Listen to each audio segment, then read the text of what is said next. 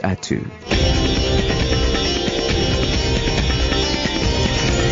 Lotus FM News with Navita Gajraj. 2:00, good afternoon. There's been a tense standoff between members of trade union NEHAWU and the EFF at Chris Hani Baragwanath Hospital in Soweto. This was ahead of NEHAWU's march against what they said was the bullying of hospital management by the EFF. And NEHAWU says over 100 EFF members have been employed at the hospital without following proper procedures. We'll have more details in our next bulletin. Public Works Minister Thulas Nxesi says the state will only be able to properly account for billions of rands in immovable assets in its assets register next year. Nxesi is meeting all Public Works MEC on a mini MEC quarterly session in Port Elizabeth. A failure to account for immovable assets has earned the Department of Public Works bad audit reports from the Auditor General. Nxesi says that the department is undertaking an operation to recover land and property stolen from the state in the few years before 1994, including dilapidated buildings in small towns and several cities.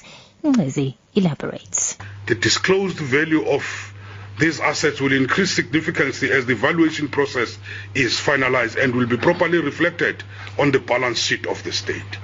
The task now falls on our property management trade entity to leverage this massive portfolio for economic development, for job creation and black economic empowerment. South Africa has recorded a small increase in credit demand by both households and business.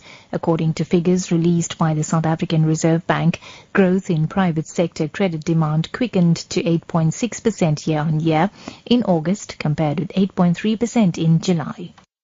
Investment Solutions economist Lesiba Motata says demand for credit by companies has continued to tumble. On a 3-month moving average, it shows that there's little demand that's coming both from the corporate sector and the household sector, although the corporate sector is high as hit given the slowdown in the business confidence levels in the economy, and also it's confirming the weak fixed investments that we've seen come through, particularly in the second quarter, suggesting that the corporate sector is really reeling the effect of a weakened internal demand.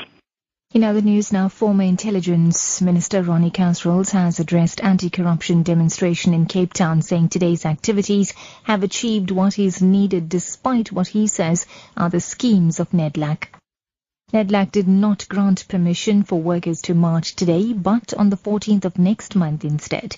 Kasrils further criticised capitalism, saying was a breed, or rather, he said it was a breeding ground for corruption.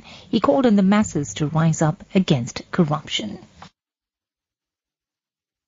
And wrapping up, shocking statistics regarding rhino poaching in South Africa's protected areas has motivated the Public Servants Association to join hands with the Free State Department of Economic, Small Business Development, Tourism and Environmental Affairs to fight the scourge.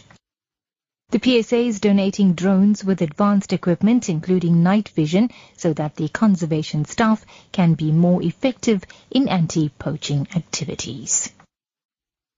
That wraps the news at 2. Your top story this hour: there's been a tense standoff between members of trade union NEHAWU and the EFF at the Chris Hani Baragwanath Hospital in Soweto. For Lotus FM News, I'm Navita Gajraj. I'll be back in an hour.